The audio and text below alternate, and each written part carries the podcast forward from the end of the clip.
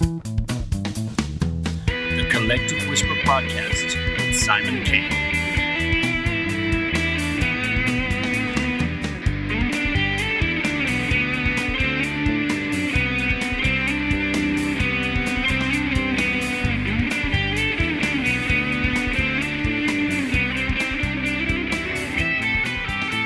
Hello, everybody. I'd like to welcome John Spillane. John Spillane is a musician, songwriter, performer, recording artist, storyteller, poet, and dreamer. Rooted in people, place, and story, his music transports the listener and his live performances captivate audiences around the world. John's music is inspired by and encapsulates Irish traditional music in its contemporary form, a reflection of Ireland today. A two time Meteor Award winner for Best Folk Trad Act, John is one of the most accomplished songwriters in Ireland. With an extensive back catalogue beginning with the 1997 album, The Wells of the World, his songs have been covered by Christy Moore, Sharon Shannon, Sean Keane, and many others. 12 albums later, John is set to release his first independent album in 20 years 100 Snow White Horses. Welcome to the show, John. How are you? Great, Simon. Thanks for having me. Lovely to meet you. It's lovely to meet you too, John, and it's a pleasure. And I appreciate you taking the time to come on my my little podcast. It's growing and growing, but it's great to have a guest like yourself on it.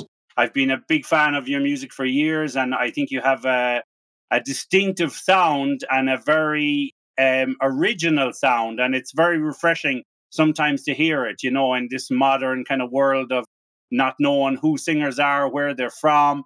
You know, you know instantly you're an Irishman, and you know that your roots are steeped in Irish history and everything. So it's really nice, you know. Ah, you're very kind. H- how is everything? You're in, in you're in um, Passage West in Cork. Yeah, that's where you live. That's where I am. Um, I'm in Passage West, and I tell you, it was a f- stunning morning here, man, on the river. Um, we have the, the lower harbour area, you know, there was a lovely fog on the river this morning, a lot of sunshine and mixed with the fog. Um, I went out to see the ferry crossing, walking the dog. Stunning. Now, the, the fog, fog has cleared and we're hoping for a nice day, but it's getting a bit cloudy now. But um, yeah, I'm in a fabulous place here, man. I, I'm in Cork Harbour, the lower harbour area. Yes, wow. And and right now, you know, how is the lockdown affecting Passage West there? I mean, are, are the numbers high or low around Cork, or what's it like? The numbers are um, low in Cork at the moment, thanks be to God. And like we're, I'm seven miles outside this, outside of the city here. Um, you know, so I'm off the main drag. I'm kind of in the country really, and um, so it's grand and quiet here. So um, you know, things are, you know, I'm, we're getting on fine in this house. You know, so um, fingers crossed now. Fingers crossed now. We're keeping well away from everyone. I love that. That's a great saying. We're getting on fine in this house. That's that's brilliant because I suppose if you don't get on well in the house you're in, it's hard to get on well in the outside world. Well, we're staying well away from everyone. Like we're taking it very serious and and all that, you know. So um, so please God, no, the numbers will go down. Brilliant, brilliant. And uh, obviously, we're we're going to talk about your new album later on. So th- that, like, uh, you're you're kind of busy at the moment, you know, in preparation for putting the album out there, and your new single is out at the moment and everything. So you must be pretty busy, no? I'm busy, Simon, and um, you know what it is, what it is. I'm riding a beautiful wave. Um, um I I turned sixty there in um January. Um, I'm sixty years old, and um, I when I knew it was coming, like it, it can't be, it shouldn't be that much of a shock. But I'm celebrating it by um releasing, uh, I think, my best record ever. Really, well, a very very strong record, 100 Snow White Horses, and um, so um last week now, um, I had a fabulous week, and I was the, the most my new single, "We Come in the Wind," which as you, it's very Irish historical kind of a thing. Um, it's uh, it's uh, the most played song on RTE Radio One last week. Yes, I saw that. That's brilliant. That's a great achievement. So I'm over the moon really, and then I was up in RTE Dublin and Donnybrook um, last week, and I recorded a new version of my one of my songs, "All the Ways You Wander," was translated into Irish by a, a writer called Simon O'Faolain from West Kerry, and then it was sung by Niamh Farrell. She's a brilliant singer from Sligo, Wow. traditional singer, and it was performed with the RTE Concert Orchestra. They were at home in their little boxes, like. But I played guitar. Yes. I play Spanish guitar. You were you, you were in Madrid. Um, I I I I'm I'm mad for the Spanish guitars myself. This one I have here is um this is um my uh, working guitar, and it's a Guitarra de Artesania Manuel Rodriguez Almanza España. Wow. Very nice. Um, I have two Rodriguez. Yeah. So, um, Do you have that guitar for a long time? well, this one I have, I'd say about um, maybe fif- yeah, it's tw- about 15 years I have this one, but it's an old guitar. Yeah. And even though it's well battered, this guitar cost a thousand pounds when it was a new guitar in the 1970s. Wow. You know, and it's a it's a very good guitar, but it's it's admired by all really. But I got to play it with the RTE Concert Orchestra. Now I'm a kind of a rock and roller folky Yeah. head, so for me to play with the uh, orchestra was a, a first, and um, it was a great thrill. Wow. You know, to play a Spanish guitar with it with the orchestra. Yeah, Yeah, I mean the, the the Spanish guitars are are lovely. I mean, I have a downstairs in my kind of sitting room. I have a Spanish guitar that I kind of play in the evenings, and I I've I've written some songs and, and stuff. But it's a lot. They have a lovely sound and a lovely feel. And I mean, and for you, you know, for your music, I think it really adds to your music, and it, it has that distinctive sound with it. thank you so much. Well, my whole guitar style is very influenced by by Steve Cooney. I don't know if you're familiar with the great Steve Cooney. Steve, I know Steve. Yeah, he came to Ireland and he kind of uh, he he um, transformed a lot of musicians. You know, he very influential character, and he played a nylon string guitar in a harp-like style, and it's very associated with the Irish harp. yes, You know, and so it's Irish guitar. It's Irish guitar, you could say. I'm I'm influenced by Steve.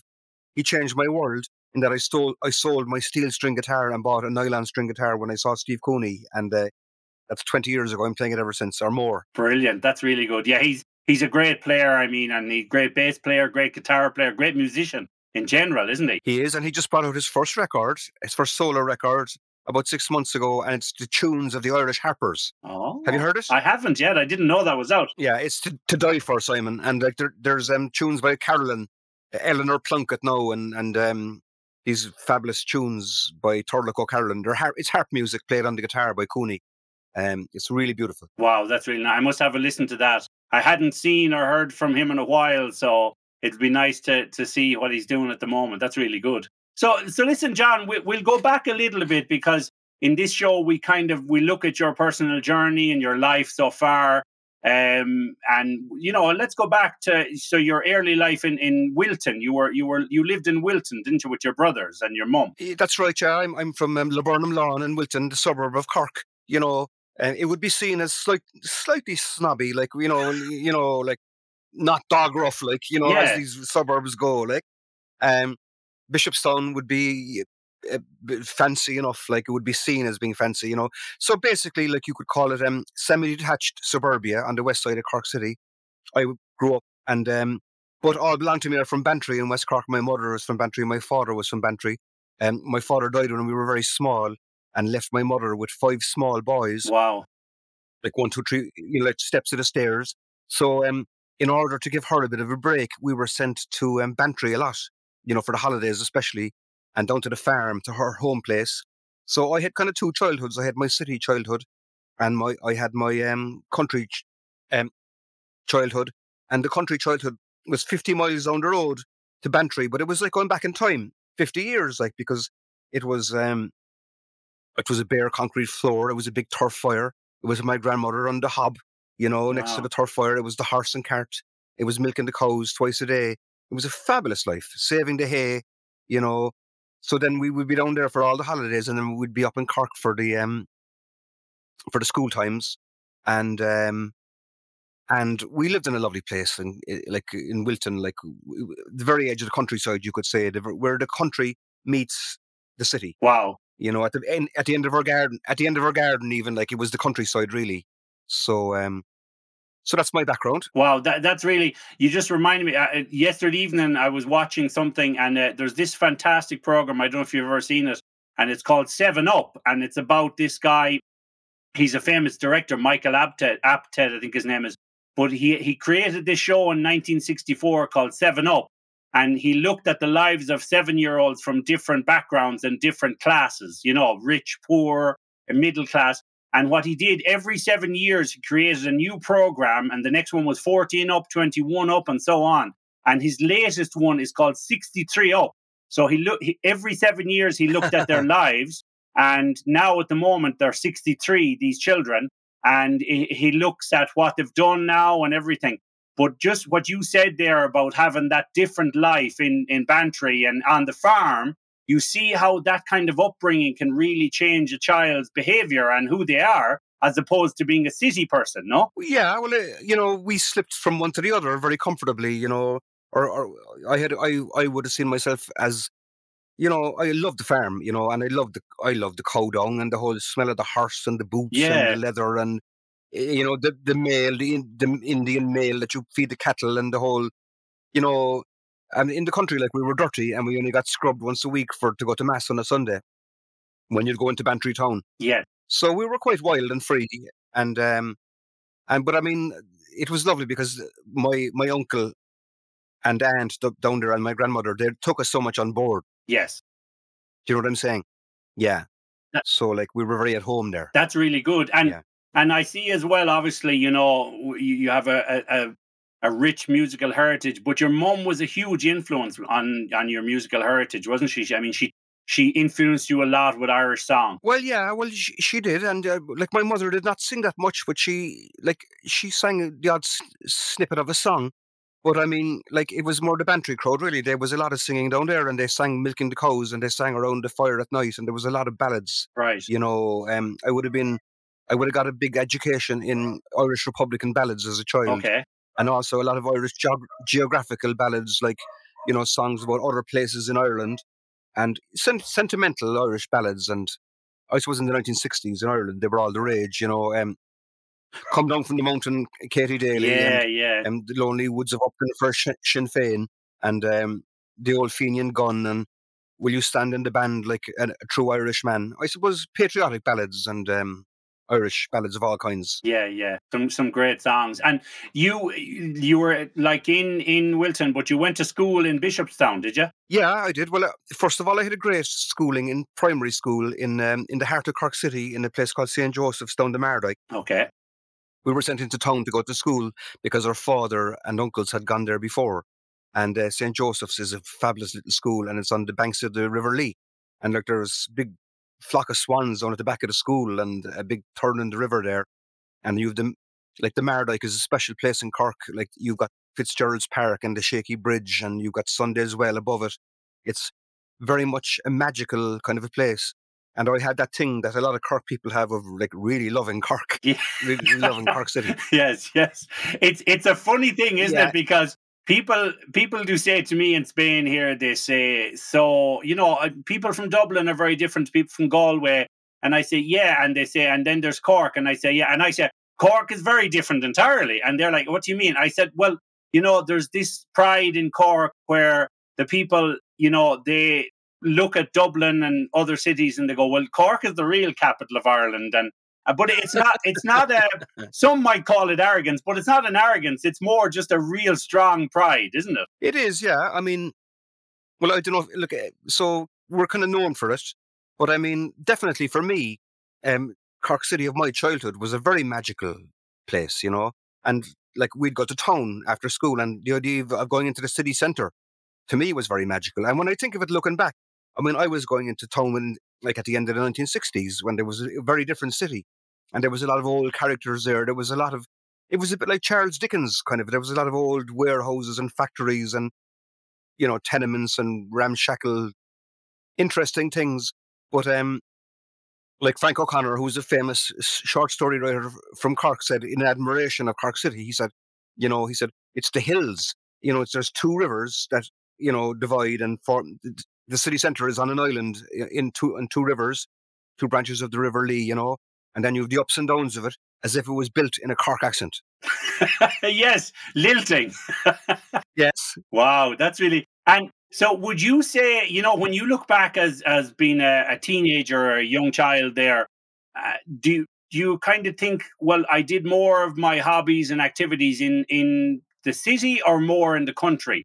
Do you think, you know, you spent as a teenager, you spent more time in the city or the country? Well, uh, in, in the city, really. I mean, we were city kids, really. Like, I mean, we we did have a you know a country self, but that would start on the first day of the holidays when we'd go down, and we'd spend the, the whole summer below, but we'd be back. So, I mean, I think, you know, I stopped going to Bantry really when I was eighteen, when I left school and grew up and got a full time job, and you only get two, you know, weeks holidays a year, and unfortunately, that came to an end at that time, you know, Mm, and uh, it would just be occasional visits there after that. yeah. So my teenage years would have been, yeah, You, you, did you have Like, do you remember being a teenager and saying, "Okay, I'm I'm playing music," or do you remember playing football, or did you have other activities and hobbies you did? Yeah, well, uh, I played. Um, we played. We played a lot of street soccer. We played soccer on the street all the time. Um, I was mad for um, uh, going down the quarry and climbing trees and building camps in the woods. I was mad for climbing trees as a child and as a, even as a teenager, you know, and tree houses and um, camps of different kinds. We had um, even at the back of our house, we had um, there was a meadow and uh, an orchard, and at the end of that, there was a big quarry which filled it with water every winter. Right. I suppose a natural kind of a turlough, and uh, so I was mad for nature, and um, I was not that keen on school, even though I was kind of goodish at school. I was not into, you know, I thought we should have been out. You know, Yeah. I thought it was terrible tortures to keep teenagers locked in a school five days a week. Like Right. I thought we should have been out running free in the woods. You know, like fishing and hunting and you know enjoying life. It's a thing that's been embraced nowadays with kids is that they're realizing that that free play when one time we used to look back at it and it was kind of in the public schools and the private schools they would have them doing you know activities and ballet and with the girls and you know they, but in the in the public schools where there was less money um they would have you know the kids would just play in the patio or the playground and nowadays they're kind of embracing that free play because it's great to just let kids run around and do whatever they want and be adventurous isn't it Oh yeah, that, that that's very good. No, that's interesting. Yeah. So um, when we were about me and my buddies when we were about fifteen, then I started playing the guitar, and that became all the rage. Yeah And uh, we were lucky because the school we went to, uh, it was a new suburb and it was a new school uh, in Bishopstown, and uh, there was a lot of teachers there who were very young, and um, I suppose being a new school, but there was one eccentric teacher there who put on a big musical show every year. He also did a, had a mountaineering club and a sailing club, and he was all go with the extracurricular stuff. And I learned a lot more from the extracurricular schooling than what I got from the proper schooling. And um, we did a big show, and I was, I'd say, 13 when I was put on the stage um, as as an Israelite in um, in a, in a rock musical called Holy Moses. oh wow And then um, I was picked out as a soloist because I had a boy soprano voice. You know what I mean? I had a very good, big belter of a voice as a child. And then the following year, I was picked as one of the swans in The Children of Lir, which was a rock musical by a Cork musician called Brian O'Reilly and his and his rock band Loudest Whisper. But I was in, um, I suppose I was in third year then, but my voice broke and I lost. I've never regained the heights I had as a boy soprano, Simon. wow Um, you know, like, but I did get a love for the stage and for this rock musicals. And what I'm even doing now, like 100 Snow White Horses, my new album, it's a bit like the Children of Lir. yes You know what I mean? It's Irish mythology. So I think I had a, those those shows had a very big impact on me. I saw it as a kind of a a path in life. Yes, yes. And they they're great. I mean, especially teachers in school doing music and putting on school musicals and school operas and everything. That can be a great starter for a lot of kids and show them the way to go. And they're like, I really love doing this and everything. So I mean, that's brilliant that that you kind of got that, you know, kick to get you into gear. And and it, I'm sure it had an influence on a lot of stuff you did later. You know, and even now to this day, you could look back and say, I'm looking at the children of Lir and those traditions and putting them into my new work, you know? A- a- absolutely. And um, it's all thanks to this teacher, you could say, the doc. And I was very grateful to him when I was a 14 year old boy. And uh, there's a lot of people all over Cork came through that school and became musicians and, um, you know, sound engineers and uh, journalists. The doc turned on a lot of kids. Even Brendan O'Connor now, who's all over uh, on the radio, he was one of the guys who was in the shows with the doc Yeah. and was put on the stage by the doc, you know, and he's a well known like journalist and broadcaster now and all that. So it's interesting what one the effect that one person can have on a, a whole gang of kids. Yeah, and it, it's kind of like it's like a, a rock and a, a throwing a rock into a pool of water. Like that one thing can kind of go out in multi directions and many directions and really influence everybody. So it's not surprising when you have a great teacher that you hear like people like yourself and Brendan O'Connor come from that same kind of uh, pool, you know? Absolutely. And uh, so happy days, you know, and I think like it's just I feel very fortunate to have a path in life. Yeah. you know, and with the songwriting and the music, and it's I've been making a living at it now for many years, and I mean it is hair raising. It has been hair raising down the um down the years. Which I'm I'm 60 now. I haven't far to go. Yeah, yeah, brilliant. And just just there, there talking about making a job of it. Uh, I see you used to work as a clerk in the Bank of Ireland. Was was that kind of one of your first jobs, or did you do many jobs before that? Um, well, I, I, I did the leaving cert when I was 17 and left school, and you know, um, I I um my mother wanted me to go to college, but I didn't want to go to college because I was allergic to books and book learning in school. By the time I'd finished the leaving cert, no, I didn't want never want to open another book. So um I didn't know what well I suppose it was too ambitious to think that I could be a musician. That wasn't really even a thing, you know. Um I did I suppose an interview for the ESB, for the Bank of Ireland, the AIB, and the civil service. And that was the thing you did at those days. Yeah. Like if you had honours in the leaving cert, like you and um, I got a, when I was 17, I got a job, full time permanent pensionable job in the Bank of Ireland. So on my 18th birthday, um, I left home and went up to Limerick, where I worked for two years in the Bank of Ireland, 125 O'Connell Street, uh, Limerick, which was my first time being away from home and earning money. And it was a huge adventure. And I liked it. I mean, I loved all the people and I loved the bank and I, you know, I loved the work. But I knew that if I didn't get out quick, I'd never get out. Right. Because when you get the car loan, yeah. When you get the car loan, it's going to be very hard to get out of it then after that. That that's really, really, you know, a, a clever way of looking at it because I see an awful lot of people when I was growing up, you know, and, and as I said there, I've been a bit of a nomad and moved around. But I remember talking to somebody who was 21 and they had like a mortgage on the house. And I said to them, Would you like to travel? And he said, I'd love to travel, but I can't go anywhere now because I have the mortgage in the house. So some of these things we see as gains in life that like oh it's great to have a house and a car but sometimes they're traps aren't they? Yeah well i mean maybe if he got it when he was 21 he could he he could be out of it by, by the time he was 36 or Yeah, 7 and maybe. then go traveling you know? Yeah. But yeah maybe.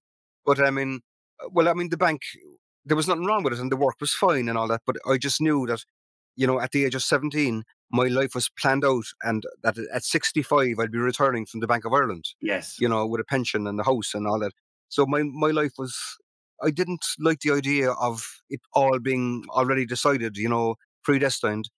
And so I thought like maybe, you know, life could be more of an adventure. Maybe I could go to Africa and be in the jungle with the lions, or maybe I could go like and be, go on a boat to the Ant- Ant- Antarctica and catch fish or something. You know what I mean? Yeah. Some kind of idea.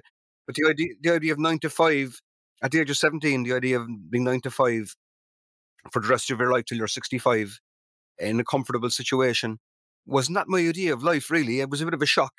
But of course my mother was delighted because uh, that was another another one of the five boys ticked off like you know sorted but but i was going to say to you there did like did you face some resistance when you were thinking of leaving the bank and you know going on your merry way to antarctica or the jungle did you get people saying you're mad you can't do that stick with the job absolutely. I mean i don't think i got one word of encouragement from anybody.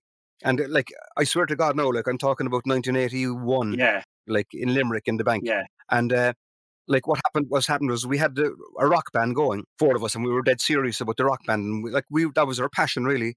And even when i was in limerick i used to get the train down to cork on a wednesday and we used to play in sir henry's hard rock cafe every wednesday night i'd be up at the crack of dawn get trying to be been into the bank at nine o'clock the following morning like on the train and hitching to limerick so um, what happened was myself and one of my buddies made a pact he was working in Hibernian in insurance. I was working in the Bank of Ireland.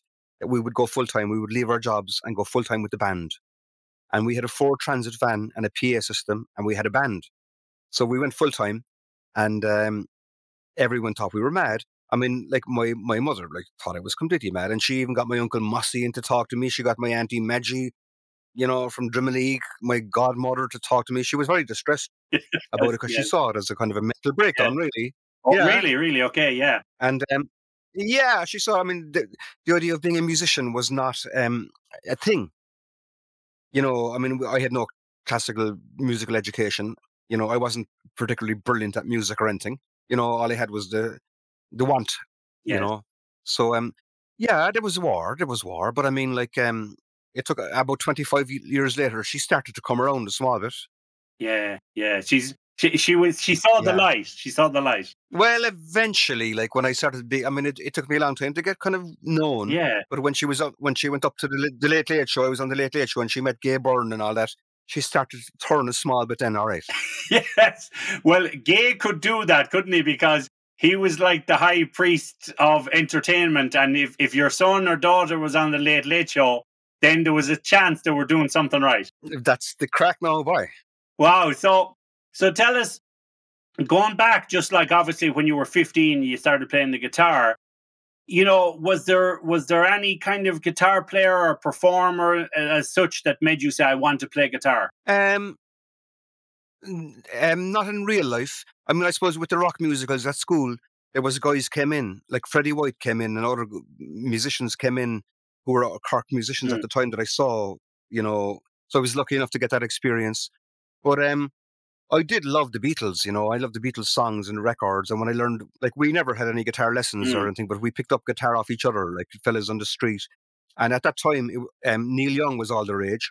You had to be able to play the needle and the damage done. Yes, yes. You know, you had to have the the, the, the these little riffs and certain things, licks that would be passed around from from fella to fella.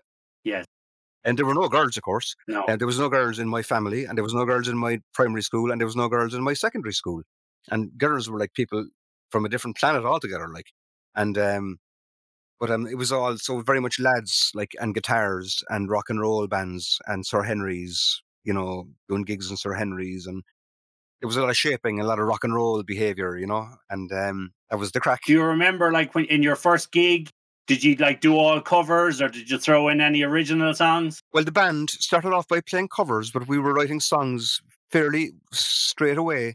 And um, you're the band. After we went professional, we we we we tore each other. We tore we tore the band apart after about a year, maybe a year and a half, and uh, it didn't work out. You know what I mean? yeah, And I would say one dominant person, one dominant person, we were unable to achieve a kind of an equilibrium of a power structure. Yeah, You know what yeah. I mean? Within the band.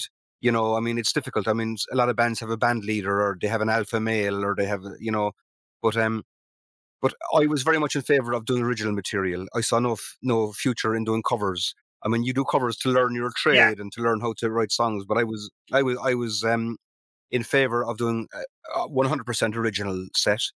Uh, but other members of the band said, no, we'll do the covers, we'll make a few bob, we'll do the cover gigs, and then when we have a few bob made, we'll do our own stuff.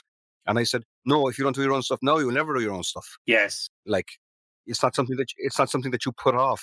Th- That's the thing, isn't it, with bands? You know, for for some people, maybe they're destined to be solo performers, and other people are destined to stay in bands because they need that support structure around them. But when you're in a band, it's pretty difficult because, as you said, there's usually an alpha, and the the thing about it is he could have great drive and ambition and could be doing really good things with the band and driving them. But then sometimes the other lads or girls, whatever, can have resentment because he's making decisions that they're not, but that maybe they wouldn't have made. So it's a very tough thing, and there's a lot of egos in bands, isn't there? There's a lot of egos, and, uh, you know, I mean, it would be great if you could go back and uh, sort out the whole situation, but you can't go back. So, uh, you know, so that's the way it goes, you know? Yeah, and So any band that sticks together has to be has to be admired. yes, and and I, I mean, even if you could go back, maybe you'd go, well, if I change this now, I won't have the future that I had. So let's leave it alone. You know? Ah, well, let's, let's, you're dead right, Simon. Let's leave that. Let's leave that. Let's leave all those alternative universes alone. Yeah, and so when when it comes to songwriting, do you remember the first song that you wrote, or do you remember where you were or what you were doing, and you got like something new, and you thought, this is a song, this is my own song? Yeah, I do very clearly, you know, and um, I suppose I was learning guitar. I, I made up a few guitar pieces, you know, first, you know, like bits of guitar playing, you could call it. Mm, I had one called The Vestibule that I d- did at school. I had one called The Boulevard of Love. And then the first proper song that I wrote was a song called The Leaves Are Golden Brown. And um, we called it Golden Brown, actually, which was interesting because Yeah. it was a big hit by the Stranglers exactly, a number yeah. of years later Yeah. called Golden Brown. But my, my Golden Brown, I remember very clearly. And um, uh, the leaves are golden brown as they tumble down. I could sing it grand. Like Yeah. it, was a, it was a nice little songine, but it was a big moment for me. I'd say I was in probably, I was 16 or 17, like when I wrote it. And um, I fell in love with songwriting and um, it took me a long time to l- learn how to do it. you know, how to figure out a way to do it. You know, when you started doing it, were you kind of, you know, being pushed in that direction like the Beatles, or was it more like Irish folk? Did you feel like you had a style when you started writing your first few songs? Uh, interestingly, um, there was two different things going on. Uh, one was a kind of a rock band persona, you know, and I, I played electric bass, like you know, and it, it was kind of there was a rocker kind of a self. But then after the, the band, after the gig, you'd sit down and you play acoustic stuff, you know, and you might be like Planxty or Christy Moore mm. or Irish ballads, and it was it was a more gentler, quieter acoustics, you know, and a more Irish style. And after a few years, I dropped the rock and roll persona completely, and um, went totally for the Irish acoustic folk, you know, a bit Beatley, all right, like yeah. you know, but um, I went for that. I, that's the kind of persona that felt much true, truer to me because you know, rock music is Americana, yeah, you know, and it is. It does. It, it does require a certain kind of swagger and a certain kind of a. It's a, an American accent and a kind of a, you know. Whereas the really gentle singing, I could sing a lot better if I sang really quietly. Yes, you know, and it's hard to it's hard to sing with a rock band. You know, it's the racket was unbelievable. Yeah, you know. Yeah, and and this is the thing, isn't it? Because I know myself, I was very influenced by rock and you know, and the eighties and everything. But then the other side of me loves the Irish kind of folk and Christy Moore and your own music and you know Jimmy McCarthy. I love all that kind of stuff as well. So it's amazing how those two sides can coexist, and you could be in a band playing Metallica or Guns N' Roses, and then you pick up the guitar and you're doing like that kind of mellow Irish stuff. Or and so it's amazing, isn't it? There's like two sides to every story, and and with music that can happen. And sometimes people discover, well, hold on, maybe this is the side of me, the softer side. Maybe this is who I am. Well, that, that's that's the way it went for me. And you know, I mean, you mentioned Jimmy McCarthy. Jimmy like was huge in my life. Yeah. You know, Jimmy like was uh, when I was young fella in Cork at the age of 18, 19, Jimmy McCarthy was like seven years older than me. Yeah. And uh, he used to be playing with Declan Sinnott, and I used to see him every Sunday night. And he was writing incredible songs, which were um, like they were I don't know what you call them Irish folk songs. Even oh. I mean, they became Irish folk songs later, but they were more mainstream acoustic pop rock songs, you could call them. But um, I was um, fascinated by Jimmy McCarthy and very influenced by him, and um, so I went on a kind of a mission, and uh, I I sounded like Jimmy, you know, like, and a lot of us did at the time because I mean the man was on fire. He was mm. like really inspired, and uh, he wrote very imaginative, creative songs. And there was a whole load of us who were younger than him who, who followed him, like and sounded like him. And it took me a while to get out of that and get my own identity. And I got more into um, Irish trad, really, music, and uh, also Irish language.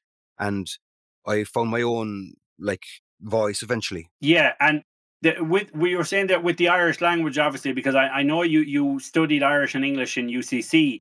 So, what was the Irish language something you always spoke, or was it something you learned later when you went to university? Or um, I, I, I wasn't reared with it. I, I learned it later, but I, I did have a kind of a graw for it, like from primary school. Even really, I had a teacher in primary school that I had for two different years, who was a very decent man who had a lot of a love for Irish. So I would have learned a lot of um, um, Irish in primary school from Mihal Goggin. And then in secondary, there's like Irish is kind of cat in secondary school, really. You know, there's yeah. a lot of um, they don't talk it at all, like you know. And uh, but I was sent to the, my mother sent me to the Gaeltacht when I was 15 for a month and to Ballingeary. Now I know that it was mostly messing, but I mean I actually learned a lot of Irish in Ballingeary. You know, there was there was Irish lessons. You know, I did pick up a lot of Irish, so I did have a soft spot for it. But, but after I left the bank, like my mother was freaking out, and she said, um, like when I was a full time musician, like at the age of 20, and she said, um, "Look, go to college and I'll pay for it." And um, she said, "You've plenty of time now, you know, to be doing your rock and roll. You could go to college as well." So I mean, I was living at home, so I was on her territory really, and so I, I went along with it. But I, I, went along with it on my own conditions. That I went there. I did a, a bachelor of arts degree, but I did it in order to to be a songwriter. You know, I did it to get um, to use it to my own ends. Yeah which was to be a songwriter. So I did I did Irish, English, Latin, and philosophy, and I thought all those four things would be good for being a songwriter. And then I did Irish and English for my main subjects. And I thought the English would be good, but I, the English didn't agree with me at all in university. And I'll tell you why. Because when they teach English in universities, they don't um, they don't teach you anything to do with creative writing at all in any way. What they teach you is criticism. Right. It's actually a, it's a course in in in the criticism of um, literature. yes. Do you know what I'm saying? Yeah. Yeah. Yeah. There's no creative writing of any kind or mention of it, even like in a in a BA in English. The, in essence, really, what they're they're challenging everything. Well, no, what they're doing is they're criticizing everything. I was in the camp of the enemy. I'm I'm trying to be a writer, Yeah. but I'm I'm being trained to be a critic. Right. No, the writers and the critics don't go together. You know, I mean, the writer is the person who makes stuff up. The critic is the critic is the person that comes along and criticizes. it. Yes, yes. It's the camp of the enemy. I swear to God, Simon, I was in the camp of the enemy in the English department, but I didn't know at the time why I felt so uncomfortable with the whole thing. But interestingly, the Irish department was different because you were learning a language. Um, I already knew the English language, like Yeah. so you were learning a language, and also there was a lot of trips to West Kerry, and there was a lot of, you know, drinking porter and Fiohanach and Ball- Ball- Ballyferriter and going to and Dún Chaoin, and a fabulous, Yeah. you know, richness of language and culture. And also, I went down to the West Cork Gaeltacht to um, Peadar Ó Riada and Ballyvourney and Coolea, and I, I hung out there. There was a recording studio there in Ballyvourney, and uh, I got to go up to Coolea and meet, and, and the, the music down there is unbelievable. You know, the O'Riadas, the O'Sullivans, the Ó Lionáirds, you know, Iarla and all his Yeah. family, and like a huge, huge richness of um, culture and songs and poetry and language. So uh, the Irish was very creative. The English was cat. There you are now. You said it there though, because I remember I went to the Christian Brothers in Tuam, you know, because I I was living in my my family were living in Corofin and uh, in County Galway, and so we were in the Christian Brothers in Tuam. I was, and I used to find with Irish that the way it was taught, I never wanted to do it, and I was a messer at school and loved entertaining and being entertained. And the thing was, I remember being in Irish class and making up like songs and rap songs in Irish, very bad Irish, but that was kind of the way we dealt with it because we had no interest in what the teacher was teaching us or the syllabus. So I think the whole system of teaching Irish in schools, you know, especially in the 80s and 90s, was very bad. And I hope it's improved a lot now because kids, like more kids, would speak Irish in Ireland if we had a better educational system in Irish in the 90s and 80s and so on. Yeah, well, you see, like you're you're opening a can of worms there now because the Irish language in Irish, uh, in Ireland, sorry, the Irish language in Ireland is like in a bit of a terrible state. Mm, Um, but what it, what, what it, there's a bigger picture, which what you're talking about is a post-colonial situation where people leave their own language. You know, I mean, you, even you said to kids in Spain they speak Mm. Spanish, in Poland they speak Polish, in France they speak French, in England they speak English, in Ireland they speak Irish. No, no. we don't speak our own language, and it like people changed over in the 19th century, and they didn't bring the Irish with them, and people are traumatized by it in a collective way. And you wouldn't believe the number of people say to me, I feel so ashamed that I can't speak uh, my own language. And I say to them, lose the shame. It's not your fault. You shouldn't be carrying No. that shame. So you get a lot of you get a lot of shame, but you also you get a lot of people abusing the language and they're they're down on the Irish language. As if it's a bad language or it's a terrible language or if it's no good. And none of that is true because I mean of course it's a beautiful language and it's one of the great literary languages of the world. You know what I mean? I mean, but it was beaten down. Yeah, No, I, I, I without going into an ant, without, I'm not anti-English, like No. you know what I mean. I'm not going into a patriotic rant, but it, it's just that the, the language was dis. Well, I suppose if I say the language was displaced by the language of the oppressor, yes, yes. well, it, it, it was right. it was kind of des- it was decimated in a way, and and the thing about it is that's what I that's what I said to people here in Spain when they asked me, you know, they say, "Oh, do, do, do you speak Irish?" Or and I'd say, "Well, you know, like that, I'm sorry to say I don't speak Irish because by the time I realized I should learn to speak it, it was kind of too late for me." But you know, it's not something I've given up on because after learning Spanish, living here, and I learned a little French and stuff, I kind of always said to myself, you know, I'm like I'm 47 now, but I think I think that I could learn Irish still. There's still a chance. A tan Gaeilge go you know, like bú léimisteach sa Gaeilge. You know, I mean, I, I, I, I, get, I get a fierce kick out of it, you know. Yeah. I mean, but it, it does take a long time to get going. Like it's a bit like playing the guitar or any other skill, like or learning the saxophone or learning. French. I love French as well. yes, you yes, know, I speak a bit of, you know, I love, I love English and I love French and I love Irish. But it, it's a fabulous pastime to have in Ireland because for the likes of me, like as a songwriter, I mean, um, the Irish language is everywhere under the ground. Every place name is there. It, there's there's history everywhere. There's mythology and folklore. It's not that far away. No, no, that's great. I mean, even you, you were in Tuam. Like Tuam actually means um, a tomb, doesn't it? Yeah. It's some kind of a like you were living. So like every place name in Irish has a, a richness and a, whereas in English it's kind of nonsense. Yes, and and the thing about it is that that you know, like I think for adults now who are go back and relearn Irish or learn Irish, for them they're discovering things about their country that they never knew. You know, That, eh, that's that, that's the way it is, and you get actually get a when you get into it, you get an Irish perspective, an Irish language perspective of the country, yes, which is very interesting. yes, brilliant. And like so, eh, yeah, it's it's very good for me because I'm writing songs and I'm uh, you know exploring mythology, folklore, local history. Uh, so it's like Ireland to me is like a big, enormous board game. It's like a Game of Thrones. yeah, It's like you know I'm writing songs about places up and down the country and linking stuff together. And Let's go back to, to 1996 and your first album, Wells of the World.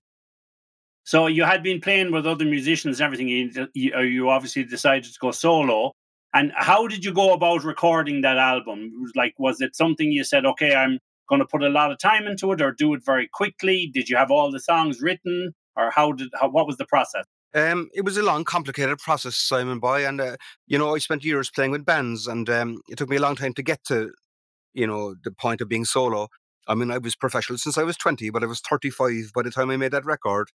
But I played with a band called the Stargazers through a lot of the nineteen nineties, uh, nineteen eighties, I suppose. I played with a band called um, Nomos in the nineteen nineties. We were a really top Yeah, Irish yeah. trad band that toured the world and I left Nomos in 1997 and made my own record. And the record was a very long, complicated process. And the- first record was called um, The Tree of Stars.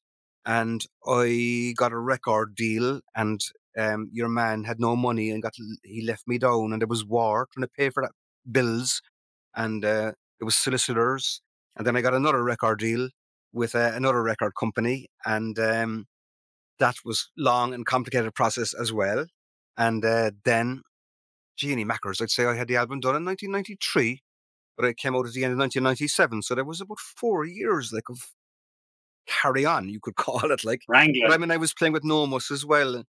You're a fierce old, you know, traumatic old stuff, really. Like, you know, and uh, then the album came out in 1997, and uh, it was had been recorded, re-recorded for the second time with Declan Sinnott as a producer, and uh, he was a top class musician, and he, um, you know, brought it to a, a very professional level, and it was a long, long, slow, complicated process, and then it came out, and it came out in 19, uh, September 1997, The Wells of the World, and uh, got went down a bomb, and I had Christy Moore raving about it, and uh, he was coming to my gigs, and he was said, "Love what you're doing, John. Keep on doing what you're doing, Christy." Like, yeah. and he covered the first song on the record, Johnny Don't Go to Ballincollig.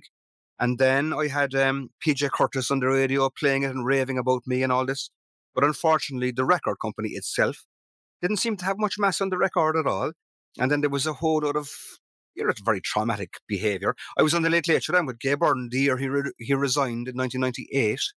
And uh, the big gig in Ireland at that time was one for everyone in the audience Yes. he would hold up a CD and he'd say, There's one for everyone in the audience. No, the audience had about, I think, 200 people, I think, maybe three, I can't remember now.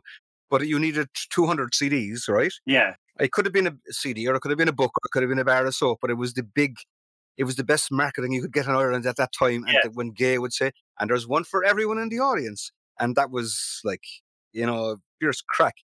But anyway, I was on there with my, my first record and I was singing my best song, All the Ways You Wander, and I had Declan Sinnott, the great guitar player, maestro, with me and fabulous musicians. And uh, Gay Byrne was to um, hold up the CD, but there was no CD. It was out of print. All right. Like it was less than a year. Yeah, it was less than a year after its release. But you know, there was a long wrangling and there was a long, you know, a lot of bad feeling and trauma, and there was no CD. You know what I mean? To hold up. And uh, you're a, the whole thing was, you know, very long, very complicated, and very traumatic, I have to say. yeah. Yeah. But there Well, you are. you know, that happens a lot because I mean, obviously, musicians are musicians and so on, and engineers and producers. But once you start getting into the whole music business world, it becomes very messy. And eh, like you said earlier, when you were young and nobody believing in you, sometimes even the music companies and the record companies don't believe in their own artists, whereas everyone else around them is telling them this is brilliant stuff. But they don't see it. They don't see it sometimes, do they? Yeah, it's it's very complicated, you know. But I mean, like uh, I think that um, you know, the model has changed a number of times since then. You know, and like I'm, I'm an independent um art- artist now, releasing this new record on my own label, and um, but with the with the record, I mean, I was lucky to be involved with record companies at all. Mm. But I have to say, the whole model it seemed to involve a huge amount of disrespect towards musicians. Yes. I swear to God, that was my experience. And what it is is that you you often you get people who work. It's a bit like people who are arts administrators but don't respect artists. Yes. You know what I mean? I mean, so record companies and a lot of the people in this scene, they would ultimately be making their living from the fact that there are people writing songs and making records and singing, but they would treat them with terrible disdain. Interesting, like uh, you know, interesting situation. Even now, when you look at it with, with in Ireland with the whole PUP payment and how artists are treated during COVID, and in the whole industry has been decimated by it. Um, it's kind of we always look back, and musicians have always been like second-rate citizens.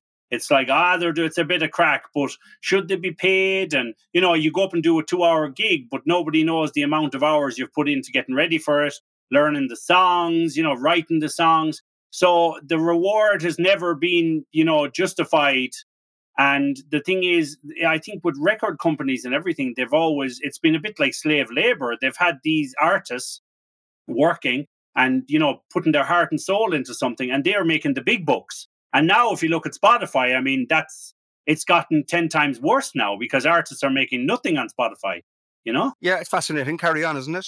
But I mean, what they call the music industry, I don't think it's an industry. You know, it, I mean, there are no industry norms. There is no, like, there are no rules and regulations. There's no regulatory body. You know, I mean, for many years, what was called the, the, the record industry was people who work in record shops and who work in record companies. You know, that was the music industry like the guys playing the gigs were not, you know.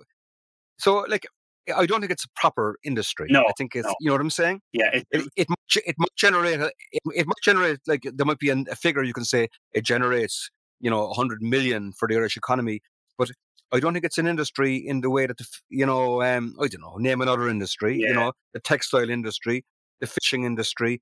Um, so I mean there have been a number. I've seen a number of attempts in my life for, for example, musicians to take over the musicians' union, which was a thing long ago, and um, you know each attempt has failed and dis- been dissipated. Like there are no rules and regulations. You know there are no um, industry norms. There are no wages. It's a kind of a free for all. Yes, yes, for sure, for sure. Um, let, let's um, let's change tack a little. We'll we'll talk about you know obviously with your songwriting and Christy Moore coming to your gigs. So you, you wrote one or two songs for Christy Moore then and other people as well. So was that kind of a natural process that once they heard your songs, they wanted in, they wanted you to like, you know, write a song for them? Yeah, well, uh, you know, I've never written a song for anyone really in mm. that way. You know, uh, like, you know, I didn't write a song for Christy or whatever, or I didn't write a song for, mm. you know, Pauline Scanlon or Karen Casey. Um, what happens is that I just write my songs, whatever songs I can write, yeah. you know, and I'm grateful for them and I make I, I make records and then they cover them. Yes, you know. Right. So so so people say you wrote a song for Christy. Well, I didn't, but Christy, you know, recorded five of my songs and we co-wrote one song together. But I mean, the buzz I got off Christy beats all, and that buzz that I still get off Christy beats all. I mean, like I was reared in Christy, like from the Planxty album when I was nine or ten years yeah. old. You know, you know, oh, your rivers run free and sweet Thames flow softly, and the Raggle Taggle Gypsy and all those songs. You know, I, I loved all the Planxty records. Um, I loved Moving Hearts were the best band I ever saw in my life yeah. live. You know, I was totally blown away by Christy. and he um. I made my first demo in 1986 on a cassette. It was called John Spillane Eight Songs, and I sent it to everyone, all the singers and all the record companies and festivals. And I only got one reply, and that was from Christy Moore, who said, "You're a beautiful singer. Keep it going. Nothing suitable from my repertoire at the moment." Yes. Yeah. That was Christy. That was brilliant. That was way back in 1986. Unbelievable. And then he came on board, coming to the gigs, and he recorded Johnny Don't Go to Ballincollig, and then he recorded Magic Nights in the Lobby Bar. He did a beautiful job on a song I have called Gortatagort about the farm in Bantry and the names of the fields. Wow. So and he did a, then he did a ballad of Patrick Murphy, a local historical ballad here, and um, then we wrote a song together. But then la- his last album is named after one of my songs. It's called Magic Nights, and it's after this song called Magic Nights in the Lobby Bar. It's the title track and the first track on Christy Moore's last album, which was a li- live album, or maybe second last. I think he brought it he- recently. He had um his very early work was re, re um reissued, Yes. but um so um ah Christy was Christy's been unbelievable to me. Like you know, he rings me up, Simon, and um, he talks to me and he tickles my belly like a puppy dog, and I go into a paroxysm of ecstasy. he has a huge effect. a paroxysm of ecstasy, and I say, I'll die happy now. Yeah. And he goes, Jesus, Johnny said I sang he said I sang your song last night in freaking Mullingar. He'll say, The Ballad of Patrick Murphy. What a song. And I go, Oh my God, am I dreaming? That's brilliant. You know what I mean? That's really good. Con. Yeah, unbelievable. And uh, So I, well, I, I mean, he's given credit where credit's due, you know, because even though you still look at him as your kind of idol and someone who you who influenced you greatly, you know, the wheel has turned a little, and now he looks at you in the same light. So he's kind of thinking, "Wow, what a great songwriter!" And it's a pleasure to sing his song. So I think that's a great achievement. oh, unbelievable, man. I, I, I- I could die happy now. And then he went around saying, John Spillane has been my favorite. I could nearly do his voice. John Spillane has been my favorite songwriter for the past 10 years. And I go, Oh my God, my writing is so together. You know what I mean? Like, you know, Yeah, yeah, yeah. yeah. So I, I was going to say maybe you'll play a song for us. You know, um, we'll kind of from your vast repertoire. Thanks so much. Well, I suppose I'll do one from the new record. Okay. and um, um, I'll do um, I'll do my personal favorite. I, well, I, I'm very happy with the new record. Um, the new uh, record, um, it's out on the April the second, and um, I think there's there's four songs in it that are as good as anything I've done. If you you know what I mean, in my top ten, you could say. And this is one of them. It's called um, "Under That Old Clare Moon."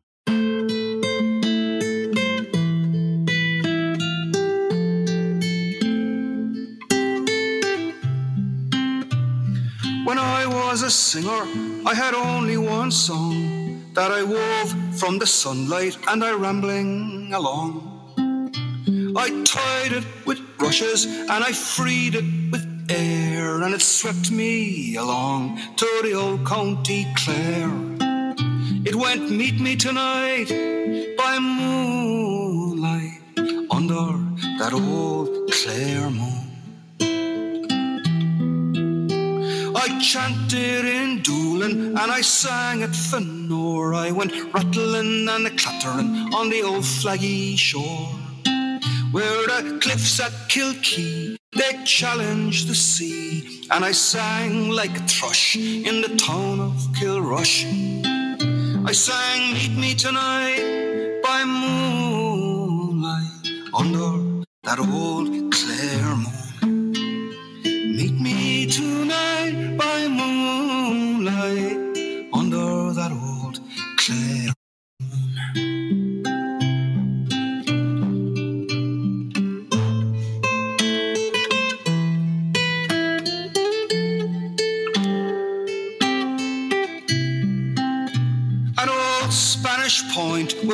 ships they went down, the moon she rose up with her great starry crown.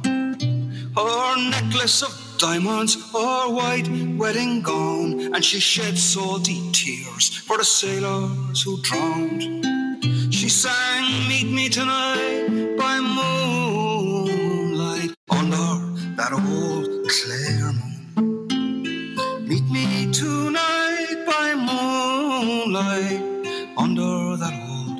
A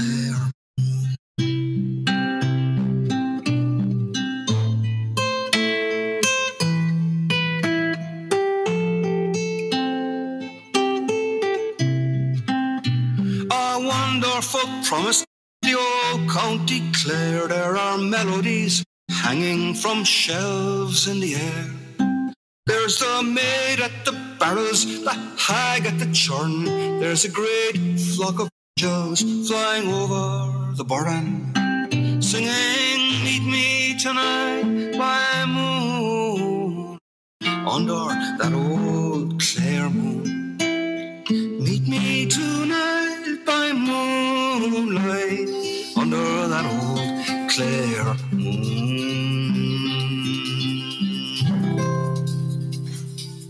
You had a bit of accompaniment there. Oh, I'm so sorry. Don't worry, that's perfect. I mean, it, it, this is life. I love these bit moments, and mobile phones are all part of it. For God's sake. Don't worry, don't A worry. missed call from a Dublin number.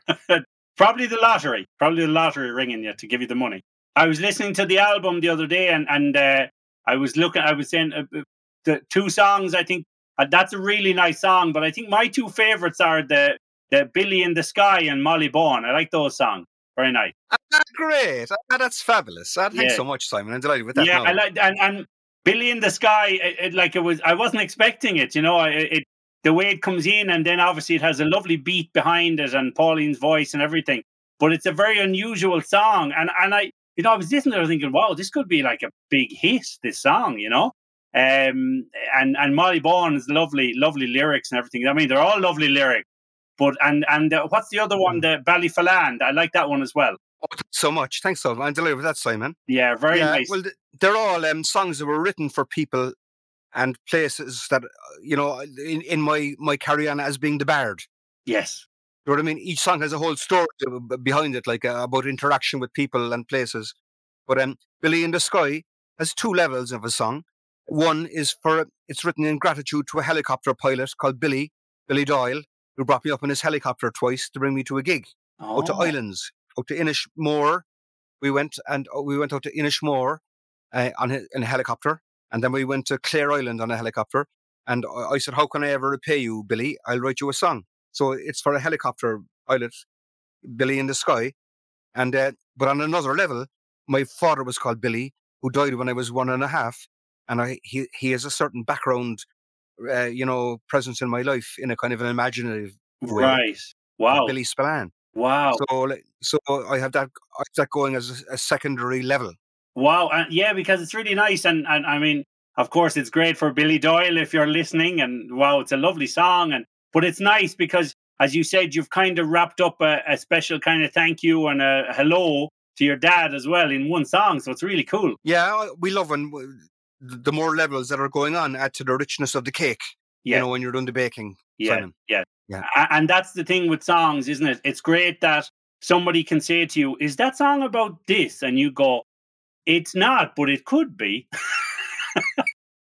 well, there's always that. Yeah. you know, Yeah. because everyone takes their own interpretations from songs. And you know, when when the when when the Beatles were singing "Lucy in the Sky with Diamonds," you know, what were they really singing about? But the whole point is that's the beauty of songwriting, isn't it? That everybody takes their own version and their own interpretation of that song. Yeah, and didn't uh, John Lennon always deny that it was about LSD, Yes. even though it sounds like LSD. Yeah, yeah. yeah, yeah. So So there you are. Who knows? Crazy. So so obviously with the with the new album, you know, you recorded in London with John Reynolds and and you had, you know, the wonderful Pauline Scanlon on the album and she's worked with you a lot. Before we talk about the album, let's talk about working with Pauline. You know, you've done a few albums with her and you know, so h- how did that come about? Um, okay, so um, Pauline came to Cork, and she there was a kind of a rock school in Cork. You know, there's Ballyfermot in Dublin Mm. that a lot of people went to, like Damien Dempsey and all them came through it. And there's one in Cork then called um, Stiofáin Naofa, and I think Pauline was a student there learning music and management when I was brought in to give a talk, you know, about songwriting, and that's I think that's where we met first. But on her first um, record, well, first of all, when she sang with Sharon Shannon's band, um, Pauline recorded a song called of mine called "All the Ways You Wander" on one of Sharon's albums, an album called Libertango, which was a, one of you know an excellent album, and a beautiful beautiful version of my song sung by Pauline, and uh, it was fabulous. And uh, then she went and made her first solo album, and she recorded a different version of of "All the Ways You Wander" in London with John Reynolds. So that was my introduction to John Reynolds, and Pauline like has been singing my songs from a very early time and she's from Dingle, but she always seemed to really get me. Yes. I mean, the way it is, like with, with me with the songs, like I've been writing, I, I'm 60 now, and I've been writing songs since I was 16. Like, but my songs were often a little bit odd. They were a bit individual, um, you know, poetic. They didn't always fall like, um, they weren't songs that would you would see would be covered by people. Yes. You know, there weren't obvious songs to be covered, and I just I thought that I wouldn't get any cover versions. Now, in the Cork that I grew up with, um, like with Jimmy McCarthy, you know, for example, who was a, an idol of mine. Noel Brazil, who was a great songwriter around Cork at that time, all the rage was getting covered. You know what I mean? Mm. Like Mary Black covered a lot of people's songs at one time. Maura O'Connell covered a lot of people's songs. Freddie White covered songs. Christy Moore covered songs. Songwriters were looking for covers. Yes. But I wasn't getting any covers. Right. You know what I mean? And I thought that I thought that my stuff was too queer, you know. But eventually, when it did happen, Pauline was one of the first, and then of course Christy came in, and like he was, you know, Christy Moore is very big, like. So um, I eventually got a, a lot of covers from um, very folk.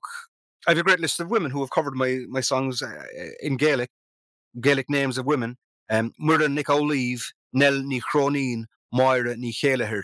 Wow. They're my three. Um, uh, so um, so that's how I met Pauline, and uh, she loved All the Ways You Wander, and it was her, you know, her big song.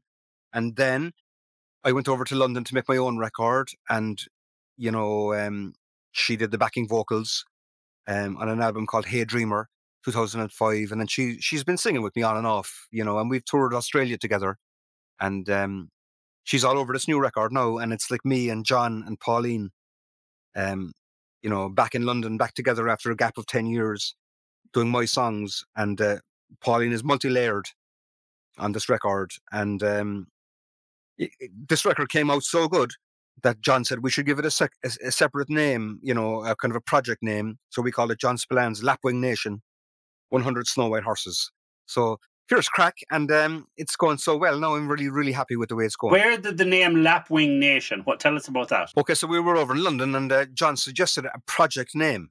You know, because I mean, the last few records I brought out myself seemed to go a bit under the radar. You know, there were one called um, "Life in an Irish Town" and an album called "The Man Who Came In from the Dark." So he said, you know, maybe we should make it into more of a thing by, you know, calling it John Spillane's something something, Yeah. Like the band title or a project. So uh, we went into a pub in London anyway, and John was saying, I think, um, you know, like a, a, like a word like um, a group, um, you know, nation, republic, you know, tribe, some word like that is good for this kind of a thing. And uh, we made up a list of words, and somebody came up with Lapwing Nation. I, I think it was Pauline. I can't remember, Yeah. but uh, but it was mysterious. But um, Lapwing Nation is just really, I suppose, to sound arty and uh, mysterious.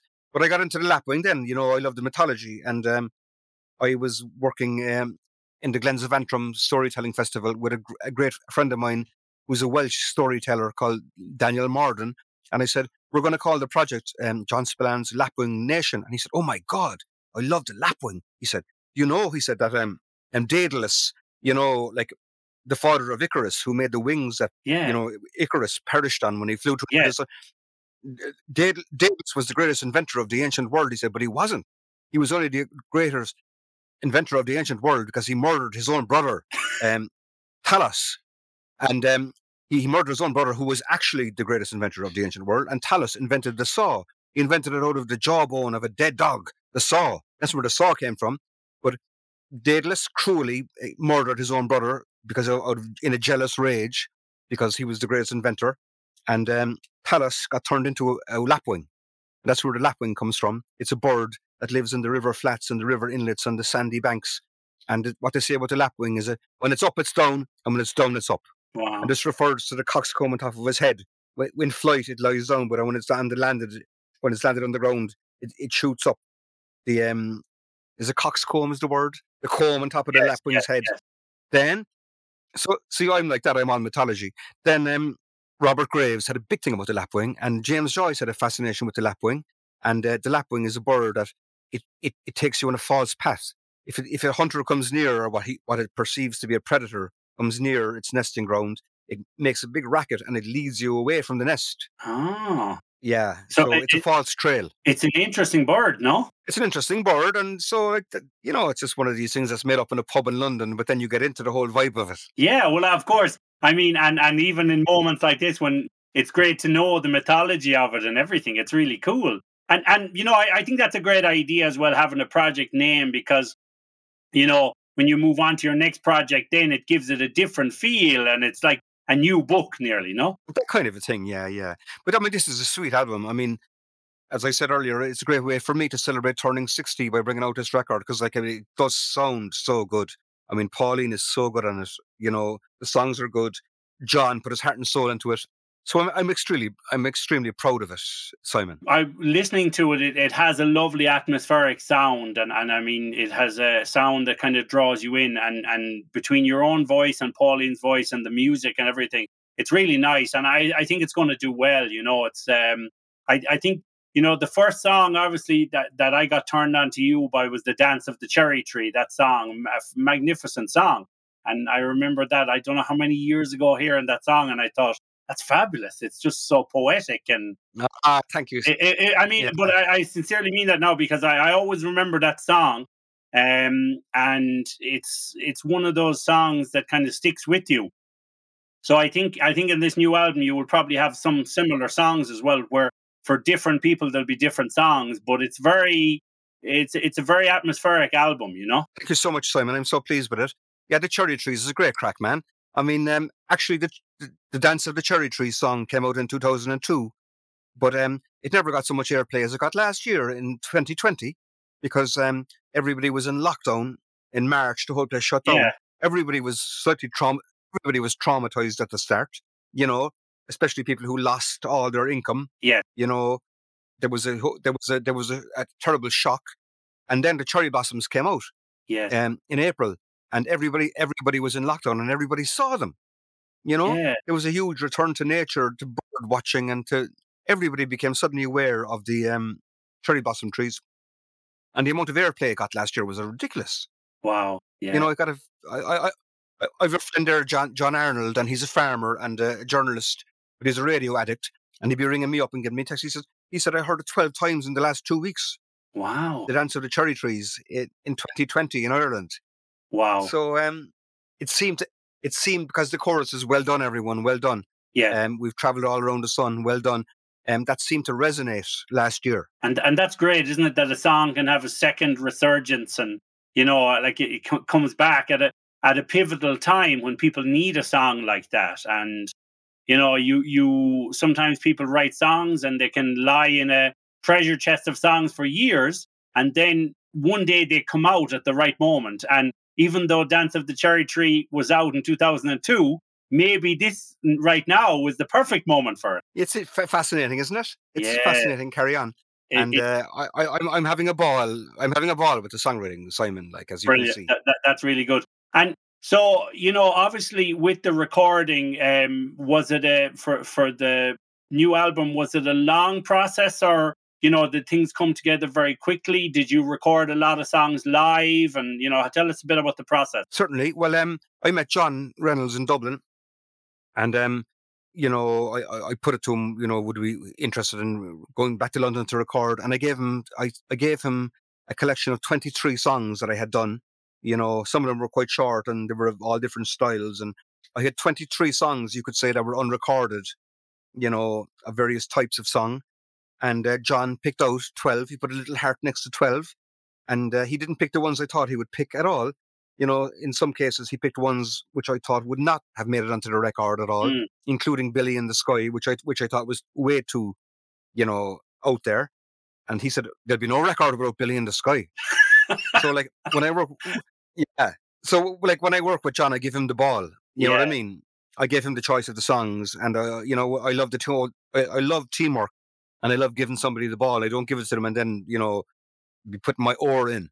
So um, so he picked twelve songs, and he picked a Billy in the Sky, which I was very surprised. You know, I wouldn't. It wasn't very formed at the time, and he he has actually brought that song on hugely. You know, in the, yeah. in the production and he picked one called 100 Snow White Horses, yes. which I thought would not have made it onto the record either because it's about six and a half minutes long and it's all about the history of County Laois. You know, it's a very particular yeah.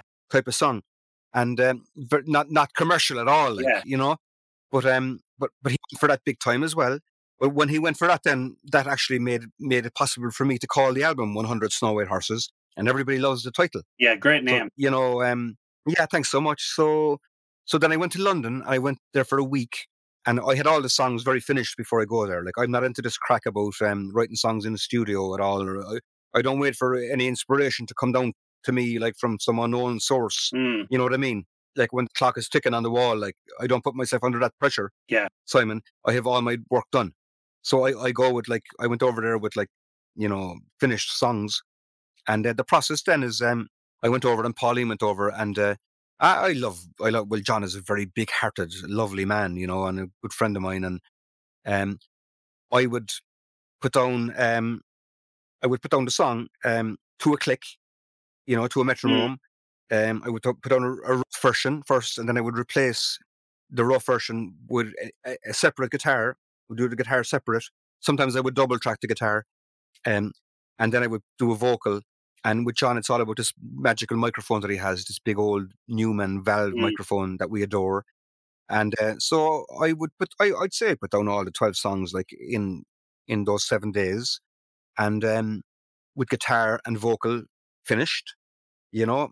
And uh, with John as well, there's a big lot of positivity, and it's kind of first take really. It's first Yeah. go. It might be second go, like, but it wouldn't be like endless goes, like, or you know, it's all about like just going for it and doing it, and everything is wonderful. Yeah. You know, it's a it's a it's a state of mind Yeah. of positivity. And then I also put so I put down a keyboard and on all on all the twelve tracks as well. I, I say I had guitar, keyboard, and um, vocal finished in one week for the whole album. And um, the keyboard, the kind of keyboard player that John likes, is a keyboard player or a piano player with one hand tied behind his back and two fingers cut off. Oh wow. So it's just simple. Yeah, it's just a very minimal Yeah. keyboard um, deliver, delivery of a chord, you know, and that goes through the whole album. And people are saying to me, "Is that a harp?" And I said, "No, it's actually a Spanish guitar, but there is a keyboard behind it." More like pad. Yeah, Yeah. it's just it's, that's it's just three notes, Yeah. and but that pattern goes through, under the guitar, and it just gives it a, a kind of a harp-like, slightly percussive tone. And uh, then Pauline was, you know, very creative, and um, like she she loves, um, uh, you know, she loves my songs, and she loves doing harmonies, and um, I suppose the three of us had a ball really for for seven days doing what we love best. Yeah. And then I went back over. Oh, then, then I then I wrote the old Clare Moon. Okay. And then I said, "Oh my God, that should that should be on the record. That's better, you know, than Yeah. some of the stuff that's on it." So I went back over to John. I said, "Look, I have a new one that's better." So I went over for a few days, and we did a bit of work on the record. And um, John brings in a few pl- players, and Claire Kenny on the bass, like most beautiful bla- bass player, you know, like lovely bass lines. And um, yeah, we I think maybe two or three trips to to London, like, but I mean, like, we'd go for a pint and after and all Yeah, that kind of crack. Like, we wouldn't be like slaving. Yeah. And, w- and would you find that you'd work a lot during the day or at night, or what was kind of the routine? Well, the routine in London, in London was you get up in the morning and go for a big walk in Hyde Park with the dogs, and then go, go into the studio, maybe have a big breakfast, and go into the studio maybe around noon, and work away then, you know, until about maybe six or seven o'clock in the day or that kind of way, and uh, have a feed of grub and maybe a few a few points and maybe go back in at night and do a bit of work or not, you know. Yeah. But um, but lovely. But John would be chopping away then on his own when I wouldn't be there as well. Like he'd be like moving stuff around and you know making everything sound sweet and working. There'd be a lot of engineering work done then. Going back to Billy in the Sky, because it has that kind of dance beat behind it, that's it's a lovely beat behind it. Is that something then that, you know, someone, John, says to you, we should put this beat behind it, or, you know, and, and would you be kind of going, oh, is that my style? Or do you know, how, how does that kind of thing come about? Do you, do you, is it something that you embrace or you're kind of struggling with these ideas then? Well, I, don't struggle with any of those ideas. You know, I mean, I, I give John the ball, and I'm, I'm always amazed and delighted with, with what he comes up with.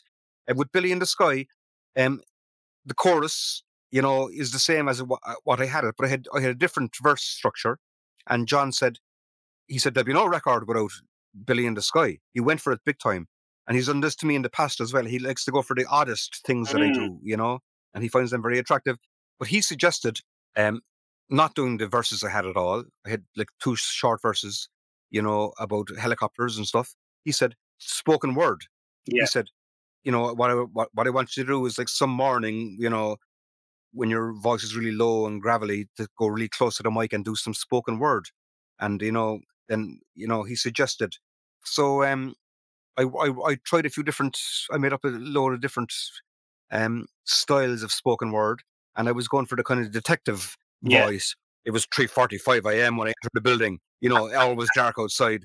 Uh, one low, cro- you know, this kind of talk. Yeah, It's a- it's a Jimmy tone, you know, kinda- exactly. I was going for the Jimmy Cagney and uh, Mickey Spillane. yeah, Mickey it, Spillane. namesake. You're- you know, he's a cousin of yours. Mickey Spillane, of course, yes, he has to be with a name like that.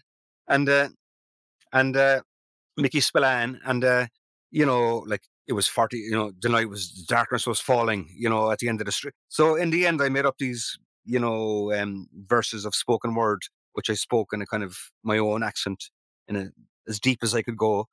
And uh, the the whole the, the track took on a whole personality of its own, you know. Yeah, it, So I mean, I mean, single out at the moment, and we'll be we'll be looking for a second single, and maybe Billy in the Sky might be a good idea to release as a single. You know, who knows? you you never know. It struck me though. I mean, I, I was surprised by it, and I thought this is really cool. You know, it's very different and very nice. So, but like that, someone else could listen and go, "Oh no, I'm not into that one. I like the other one more." But but that's the whole beauty, isn't it, of listeners? I mean, they can have different tastes and different styles. So listen, um, one thing I want to touch on, which I thought was a great idea, uh, was the funding for the album. I was reading about your the the, the modern day bard and you know the songwriting and stuff. Uh, Was was that something that took off, or you know, because obviously nowadays with crowdfunding and everything, was it hard to get funding for the album? Um, well, we, we we we ran a very successful funded campaign, you know, and Pauline Scanlon had done one uh, about two or three years previously for her last album, which was called Gossamer, Mm. and she had found that the funded campaign went very well for her, and she said that it built a community around the record, Mm. you know, that you know that it, it went very well. So she recommended it. So it was on Pauline's advice that I ran a funded campaign. And a lot of the songs were written for specific like festivals. I mean, you know, like say for example, Molly Bawn, it's about Clonmel, it's about the Busking Festival Yeah. in Clonmel. The Carolan song is about the gigs I did in Mohill for Carolan. Billy, Billy in the Sky is written for the helicopter Yeah. pilot. All the songs had to do none of them are about me. Like they're all written in, in gratitude or in you know in in a uh, in a conversation or in a, a relationship with people outside myself. Yeah. So this is what I call the bardic, you know, um, the bardic model. You know, and um, I'm interested to like I was reading that like you know you know what makes Ireland different from every other country. What? You like this now. What what makes Ireland? You know, this is Robert Graves. Now he's a friend of mine. He he's an English poet. Who, you know, deceased. Yeah. He wrote a lot of great books uh, about mythology, especially big scholar and poet. But he says what makes Ireland different from every other country in the world is we had bardic schools of poetry here from the year um, from around you know the 12th century to the 17th century. Professional, a whole cast of professional poets Wow. you know, attached to the Gaelic aristocracy. And that's one thing that makes us different. It makes us a very poetic nation in terms of music and poetry, that the reverence is built into the society in a kind of a, it was, you know what I mean, in a kind of a structure. Yes. You know, no other country had the big schools and these professional cast of poets, the O'Daligs and all these guys. But anyway, he said the other thing that marks us different is that we have a reverence, the goddess. Um, Christianity never really fully replaced the, the previous um, pagan religion in Ireland. That's why our big reverence to the um, the Virgin Mary, Holy Mary, where you see statues of her all over the country. That's not Holy Mary at all. That's the previous goddess. Well, Holy Mary is the previous goddess anyway, but that's like um, that's um, Danu, that's Era, that's um, Isis, that's the the white goddess that Graves is. So we have the goddess, the moving statues and all that. Like That's you. You you're right in that sense because I was reading a book once and they were saying that the the name Mary comes from a pagan uh, god of uh, like a, female deity, and her name was Mary, like M E R Y. So the thing about it is, a lot of Christianity is the ideas are stolen from other religions. And it's a way of blending the old religions into the new one and kind of pushing people in the door of the new religion. Well, absolutely. I mean, uh, every aspect of the Christian religion, like, is based on previous Yes. um, mythologies. Every bit of it. Yeah. You know, there's no bit that isn't. No, no, no. You know, so um, yeah. That's brilliant. So um, so that's that's that's the thing about the bardic crack. So um, wow. uh, so I- I'm into all that. Like, so yeah. you know, with obviously you did like your your you know you've done some TV shows, and I want to talk about uh, one or two of them there for in a second. Uh, but but your books as well. I mean, your your books and the the Will We Be Brilliant or What and so on. Are are they something that you fell into easily, or you had an idea to do those kind of things for a long time? Um, Well, I think that I was doing my own thing with, with being the singer songwriter and uh, trying to be real and Cork and local and you know Irish. You know, it's a lot of it is kind of identity, really. Like you know, um, but um, people have come on board and and like I was approached by a, a television company who here in Cork, wonderful, wonderful company, and uh, they basically took what I was doing anyway and they packaged it in a certain way for TG Ceathair for our Gaelic TV channel. And I did two years of a series called Spillane an Fánaí, which means Spillane the Wanderer, where I went around from town to town doing gigs and writing songs. And I wrote a song about 13 um, Irish towns. And um, they, um, so they took what I did and they, as I say, controlled it and, you know, put it through the machine. And uh, so that was very much bardic in that you go to a town, you work in the town and you write a song about the town and you earn your keep in that way. And then uh, I've had fabulous times with, with TG Ceathair and the Irish language has been extremely good to me, you know. And um, then the book, I was approached by the Collins Press, like Con Collins of the Collins Press, a very respectable Irish publisher, Cork publisher company. No, no more actually. But um, Con said you should write a book.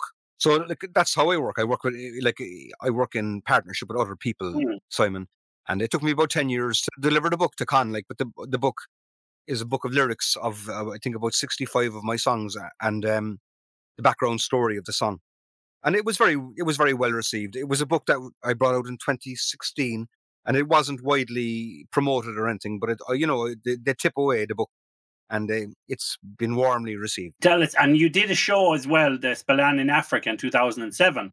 That's I'm I'm sure that had a big impact on you going over there, seeing the, their culture and you know how how they even approach songwriting and music and singing. No, absolutely. And again, um, this was uh, to do with the bards because like the bardic tradition in Ireland, like which you you could say finished in the 17th century. You know, at the time of the Elizabethan conquest and the Cromwellian conquest and the end of the Gaelic order at that time, like mm. in the 17th century. Um, um, it's still alive in West Africa, and uh, in like so. So in, in, large areas of West Africa, you've got a culture that is, um, you know, native African, obviously, but a lot of them then are French speaking as well because they were colonized by the French, and a lot of them then is very Islamic as well because that's the you know religion which colonized a lot of mm. North and West Africa like a long, long time ago. So um, I spoke to people over there, and I spoke to one musician who said, "Well, I feel I have three identities: one which is native African, one which is Islamic, which is kind of Arabic, you could say. You know, um, even though they're West Africa, they feel related through through Islam to the Arabic world, and the other then is a French. You know, in the same way as we have an English-speaking uh, culture, they have a French-speaking culture. But anyway, the bards of West Africa are alive and well, and they're called the griots, G R I O T, griot, griot, and it comes down to family. So there's a caste society. So if your father is a fisherman, you become a fisherman. If your father is a f- farmer, you're a farmer. If your father is a griot, you become a griot. But you can't become one if you're born to a fisherman family. Do you get me? Right, right. So this happens to the in this like I was in Senegal, and in present day Senegal, the people who are in the griot families um, are television presenters, singers, entertainers, storytellers, and that's all. If you don't come from the family, you can't do it. Right. Yeah, I mean, like, and that's the way it was in Ireland. Like uh, in the in the time of the Gaelic order, for example, the O'Daligs were poets, and like that was for, handed down from father to son, um, in a male line, like, and um, then that's still the way in West Africa. And I was um, singing with, I was jamming with a, a, musician called Baaba Maal, who's like a guy I was well aware of before I went over yeah, there. And he's well known. well, he, well known and like a, a famous figure in, um, you know, WOMAD and all that kind of Peter Gabriel world music scene. Yeah. And um, Baaba Maal, but Baba, um, he was not born a griot, so he couldn't be a singer, right? but as he said to me, but my my voice was there for all to hear. But um, anyway, he's a big star in African music. But what he did was he he got away around the, the caste system by um becoming a guide to a blind musician called Mansour Seck, brilliant guitar player. And I like I got I got to jam with these guys out in the desert. Like it was like it was very uplifting. And um, so because he became a guide to Mansour Seck, that was a way of getting past the system. Uh, he could be his he could be his guide because he was blind, but he could also learn an apprenticeship in that way, and uh, that's how he was allowed to do it. But um, otherwise, he would not have been allowed. But that, that is the system. You can't do what you want, like you know what I mean. You can't be what you want. This individualism, yeah, Very rigid, isn't it? very rigid and very ancient and biblical almost. You know, the society I, I found. I mean, I only went there for a couple of weeks, like, but um, but that was Baaba Maal. And uh, but the thing about um, you know, his attitude towards music was, he said, um, we love to hear your Irish traditional music. He said, it's like a child that left Africa so long ago and has developed into its own, has flowered and blossomed. And I say, oh my child, welcome home. Look how, how look how you have grown Wow. I think they own music, man. They think they own music, and the griots, you know, you know, they so they're attached to a royal family, or they, they write songs about occasions. But there's a lot of extempore making up of songs, you know, like like I like uh, what I'm doing, my songwriting. I mean, in a freer way, there's a lot of you, know, you could call it rapping, you could call it poetry, you could call it you know um, lyric composition. But there's a lot of um, description of events and you know talk and uh, fascinating tradition. No, I didn't know enough of the language, like to, you know, to really get to the bottom of it. Like, Yeah, I, mean, I, I just scratched the surface. But there's a lot of that. But there's also like a huge, like, interestingly, superiority um, complex ab- among the African people towards music. They own it. Yeah. They feel, and you can see the rhythm is in them and the sun is in them. And any, I did, um, I did a lot of Gaelic songs over there for the crack, Yeah. various musicians and singers. And like I did Banfody, you know, like Yeah. Ah, Shen Truir, nach Misha, nach Misha, Shen Truir, nach Misha, Bean Pháidín, right? Yeah. Connemara, like. And they said, Oh, that's what you call it. That's fucking wanga, wanga, wanga. And they started singing away straight away. And, and they, I did Peggy, I did Peggy Little More, and they'd say, Oh, oh yeah, yeah, yeah. Oh, sure, that's the thing. They had a, everything I sang, they claimed that they had as well. Right. But I mean, I think what swear to God, but I swear they were what they were talking about was a vast repertoire of music and melodies Yeah. that they they, they were pulling from, Wow. and any every tune that I they, they nailed it. Yeah, it's interesting though because obviously you know when when they look back and they say we're all from Africa and music probably came from Africa too. So probably running parallel for all these years, we've been doing Irish ballads and people have been singing around the hearth and the fireplace and they've been singing and making up songs in a similar style. So I'm sure there's so many coincidental songs that you know the melodies are so similar, no? I suppose so. I mean, uh, you know, I think a bit of it was like completely genuine, Yeah. and a bit of it was a bit of Blarney and plámás as well for the for the for the, for the, Superiority thing for, for the visitors, you know. yeah, that's for sure. Wow. Yeah, but but fairly fa- fascinating stuff. It's fascinating. Yeah, it's fascinating. I want to ask you, you know, obviously with the new album, you know, what what's your what's your plans? Have you, you know, are you going to be doing virtual gigs and stuff, or what's the plans for the next few months with the release? Well, you know, I mean, the gigs are gone now for a year, and you know something like I mean, I've got, I've got, I've gotten by, and I think it was kind of good for me to get an old break. You know, Mm. I mean, I, I'm inclined to look on the bright side of things anyway. You know, and uh, what I, I would actively encourage myself to be positive, but um, there will be no like gigs really to to support the album. Normally, you'd be gigging like mad and selling records, but I mean, I will do um, I do a streaming gig on the first Thursday of every month from the Barras Folk Club in Clonakilty here in West Cork, and um, that will be going on on the first of April, and that'll be the launch, really, I'd say. And I don't think there'll be very many. There won't be any gigs here for six another six months. I'd Mm. say. I don't know. Yeah. So, um, but I, I will keep plugging it online. Everything is going online now anyway. It's the new Yeah, world. it's the new world. You Yeah. know, so it's the new world. So everything is online, and um, you know, um, people can buy the record from my website. So, I mean, this is as a, it's an independent release now on my own my own re- label, which I call Inspired Records. And um, however well, what however well the album will sell, you know, the profit will come to me anyway, whatever it is, big or small. you know Mm, what I mean? yeah, so yeah. it's very interesting in that way. Yeah. Um, I think the CD people are still buying a lot of CDs. They say the CD is gone. A lot of people don't have CD players, but I mean, people are still ordering CDs. So, you know, I suppose there'll be a good market for that. And then downloads. Yeah, yeah. You know, people will buy a download. uh, You know, hopefully. People like to have a physical copy, so I think that's why vinyls have taken off again because you know people want to have a copy they can hold in their hands and look at and put up on the shelf. So I think that's why CDs and vinyls Yeah. have a place. I think so. And they say like you can't wrap, you can't gift wrap a download. No, Not yet, anyway. not yet. Yeah. Not yet. So um, so yeah, That- we've ordered 200, 200 vinyls, and and I think they're nearly so they're, they're probably sold out now already. So we'll have to get another batch coming. They're very slow to come. Yeah. But um, but uh, so yeah, so I'm I'm in, I'm in good shape here, man, in Passage West, and the sun is shining outside. Yeah, we're, we're I'm, I'm glad to hear that you're keeping well there anyway. And and you know the thing is, we will help you plug the album as well. We'll we'll put all the information and we'll inform people about it, and we'll share it when it comes out on our channel. You know, and um, so listen, you know, it's been a pleasure. I really enjoyed our chat. Very interesting, and you know, as I always say to my interesting guests, I definitely would like you to come on again in the future. You know. So maybe you'd like to play us a song out. You'd like to do a song for us to finish up, would you? Since you, you seem to like the Irish stuff, and you're over in Madrid, it's called "We Come in the Wind." Lovely. And um, this song is loosely loosely based on the three Imrams of Irish literature: the Voyage of Bran, the Voyage of Maeldoon, and the Voyage of Saint Brendan. Brilliant. And Imram is a word that's it's a Latin word, but it, it means a kind of a wonder voyage. But it it, it, it comes into Irish as the word um, um umrav, uh, Imram, umrav. It means rowing. Um, and I'd say the word umra is the same as it. I'd say umra is a wave, you know, Colamacan umra and all that. But uh, Imram, they're the three Imrams.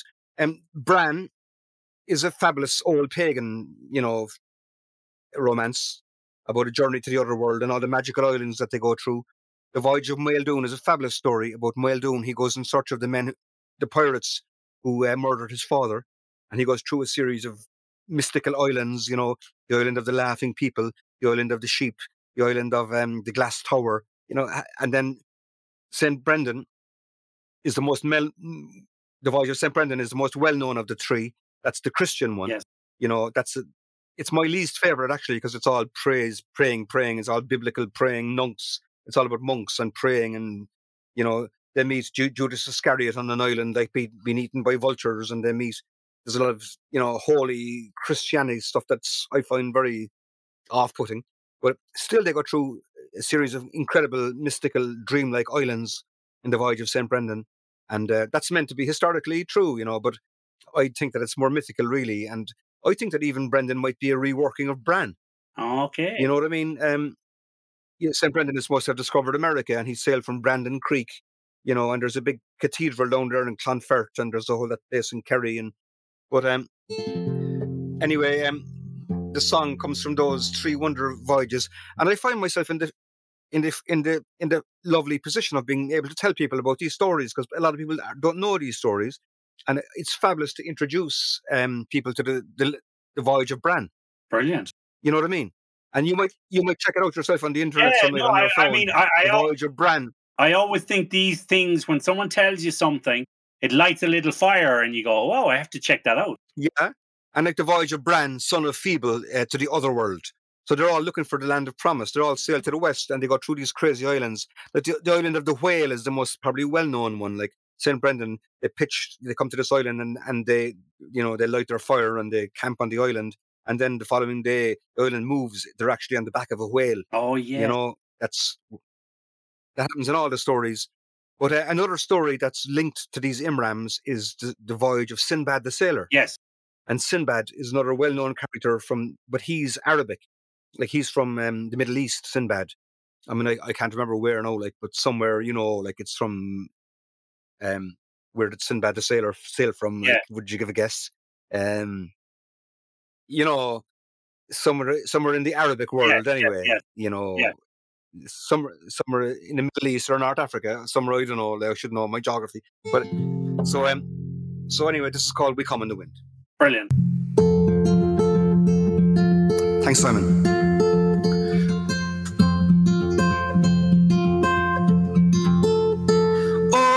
Once upon a silver moon we sailed for seven summers through many dreamlike islands in the dark blue sea. The island of the promises, the island of the women, the island of the longing, the island of the strong. Once upon a silver moon we sailed.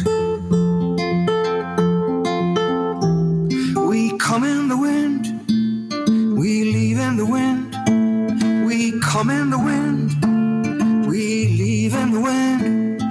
Go tell my lady, go tell my love, we sail with the tide.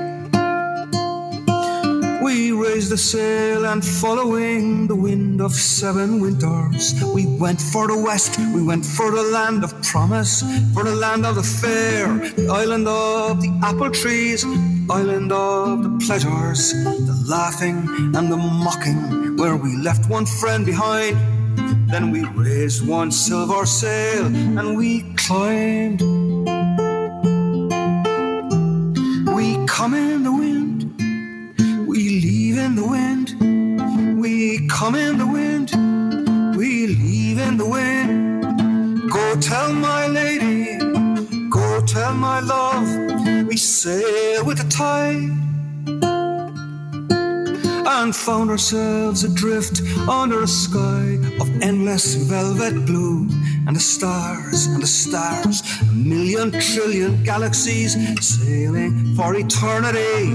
And the stars, and endless choirs of angels fill the midnight air with the phosphorescence of their radiant prayer and a paradise of birds, and the ravens in the dark, and the radiance of the moon. Just once upon a silver moon we sailed.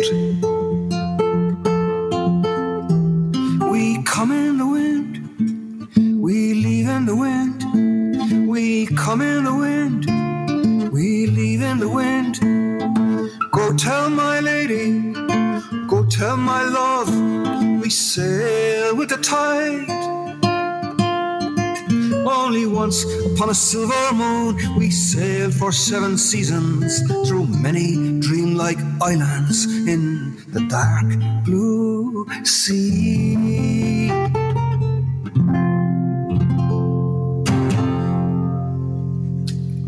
We come in the wind, we leave in the wind. We come in the wind, we leave in the wind. Go tell my lady, go tell my love, we sail with the tide. Wow, John, that's really fantastic. It's a great song, you know, and a lovely sound. Thanks, Simon. Lovely sound. So, listen, John, thanks very much for coming on the show. We really appreciate you taking the time. And I know you're busy at the moment, and we just want to wish you the best. Thanks so much. And, uh, you know, say congratulations on all the songs you've written so far and all the work you've done. And best of luck for the next year and, the, you know, the, the many months of virtual gigging and promoting the album. You know, we wish you the best of luck. Uh, You're very kind. You're very kind. Lovely, John. The John Spillane, everybody. You're very kind, Simon. Lovely to talk to you, and good luck now over in Madrid. Thank you, John. Okay, we hope you enjoyed that. That was very interesting and some great stories from John there. And we hope you enjoy his new album coming out soon. And it was a pleasure listening to you, John. Thanks very much, you know. Moving on to next week's guest, we're going to be talking to Pat O'Mahony. Pat is an award winning Dublin based freelance TV, radio producer, director, and presenter with over 30 years full time broadcasting experience in Ireland and the UK. Pat has worked with the RTE, BBC, ITV, Discovery, as well as many others. He's also a blogger and podcaster at the award winning Off Message podcast covering the media in all its entirety. So, we hope you enjoy that and we hope you'll tune in. And thank you for listening to today's episodes. My name is Simon Kay. This is the Collective Whisper podcast. Look after yourself, look after everybody else, and we'll talk to you soon. Take care. Bye bye.